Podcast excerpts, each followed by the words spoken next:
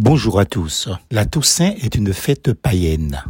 Jésus leur dit, Suis-moi et laisse les morts ensevelir leurs morts. Matthieu chapitre 8, verset 22. La fête de la Toussaint n'a aucun fondement biblique. Ce jour férié de notre calendrier, qui fête tous les saints, entre guillemets, de la religion catholique, est hélas issu de la tradition païenne. C'est au Moyen Âge que l'Église catholique romaine fixe une liste officielle de noms de personnes mortes à commémorer le 1er novembre, qu'ils vont appeler le jour de tous les saints.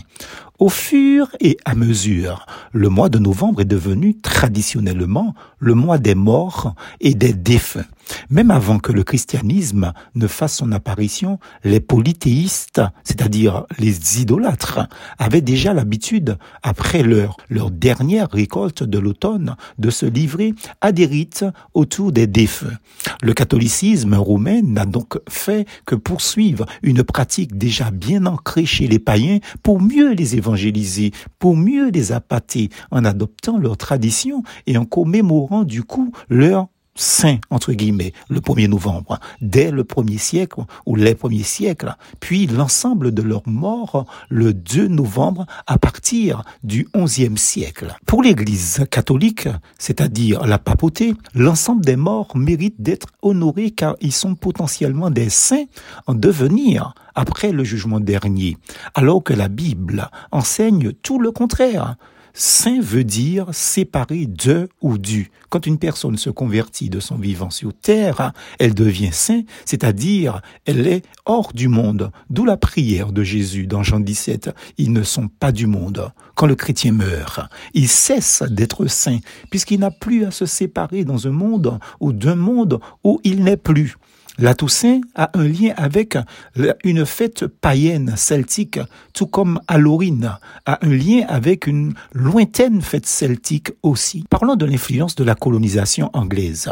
Dans les îles britanniques, dans l'Antiquité, les Celtes avaient en effet l'habitude de fêter sa main aux alentours du 1er novembre pour marquer le passage de la période claire à la période sombre, les deux saisons de leur calendrier.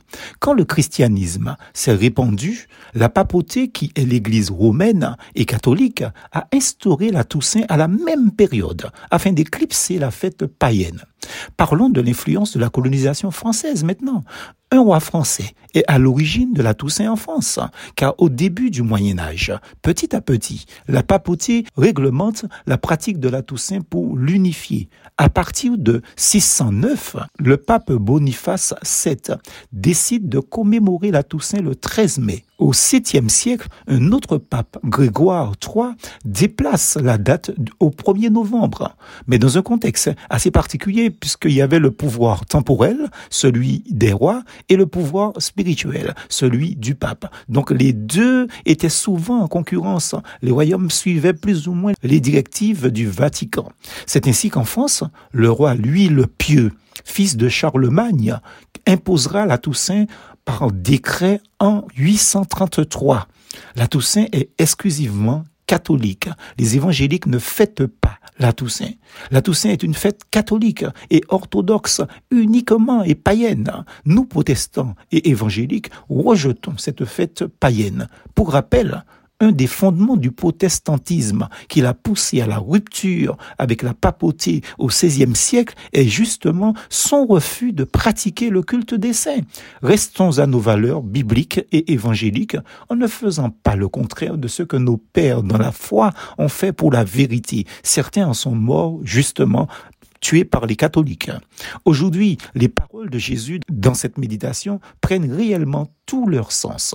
Laissez les morts ensevelir les morts. Matthieu 8, verset 22. Car aucun mort n'a besoin de qui que ce soit, puisqu'il est mort. Malheureusement, quand ces mêmes personnes étaient vivantes, personne ne leur donnait autant d'attention, personne ne leur donnait autant de valeur, personne ne s'intéressait à eux. Comme on dit dans ma langue matinichaise, c'est leur mot, connaître valeur mi bab Plus force en Jésus.